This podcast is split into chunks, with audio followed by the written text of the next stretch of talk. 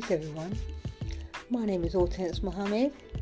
Thank you for coming back and joining me on my podcast, Birthing Spotlight. Today, I will be sharing a birth story. To protect the mother's identity, I'm going to call this Mummy Twins. This story, this mother had her twins over 30 years ago. The mum she was due to have her babies, so she went to the hospital. She was told that she would have to have a C section. The mother agreed. The mother had a a C section, had her operation. When she woke up, she didn't see her babies. When she asked, Where were my babies? she was told that her babies died. Both of her babies died. And the thing is, the mother never saw any pictures of her babies she didn't receive any footprints. She didn't receive any handprints, fingerprints of her baby. So the mother was very distressed. She was distressed even sharing the story with me. And so I tried to help the mother by doing a little investigation to see if we could get copies of the medical records for the, the time when her babies were born. But according to the UK law, medical records for birthing are kept for a maximum of 25 years. So there was no way she could get her medical records because they were now destroyed. But if you have a child within this 25 year period, then she could apply for the medical records, and more than likely, that incidence of the twins, of her losing the twins, they would be part of a more recent medical records. So that's the only way we could go about um, accessing the medical records. So to this day, the mother is still distraught. And I thought, is this um, just a one off thing? Is this possible? Because I've spoken to a number of midwives, a number of doulas who have not heard of anything like this before.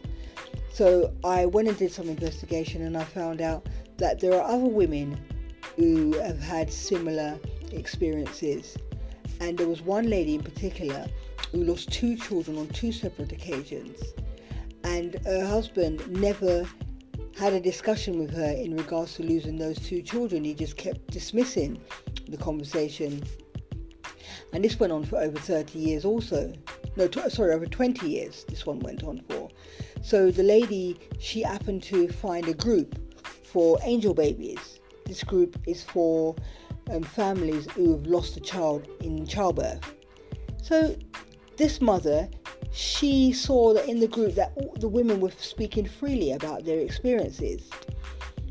So, she went home and she demanded to her husband that they have a conversation about the two children that they lost in childbirth.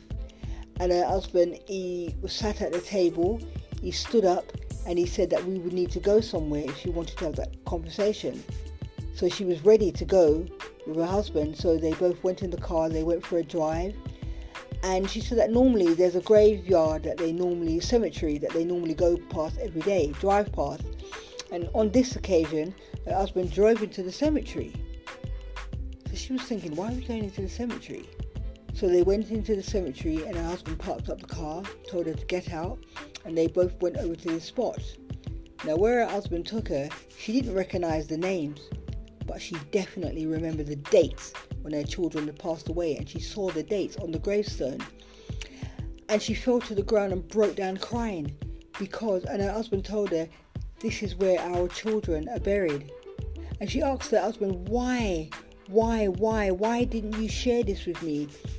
And her husband's response was that the doctors told him that under no circumstances were you to tell your wife where the children was buried because she wouldn't be able to cope and she would end up in a mental hospital for the rest of her life. He didn't want his wife in a mental hospital for the rest of her life, so because of that, he didn't share with his wife where the children were buried. And what I'm saying is that sometimes when hospitals give us advice, they don't always give us the correct advice you are allowed to request a second opinion. You are allowed to go outside and get independent advice.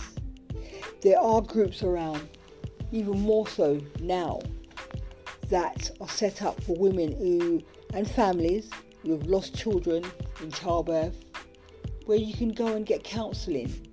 You can go and share with other families your experience. The mother that shared her story with me, to this day, she's still very emotional. She's never received any counselling. And I just want to bring to your attention that this is just one incident of many that have taken place in the hospital. And I hope that if there are other women out there that have had similar experiences that I've never had the opportunity to talk about it, I would like you to speak to someone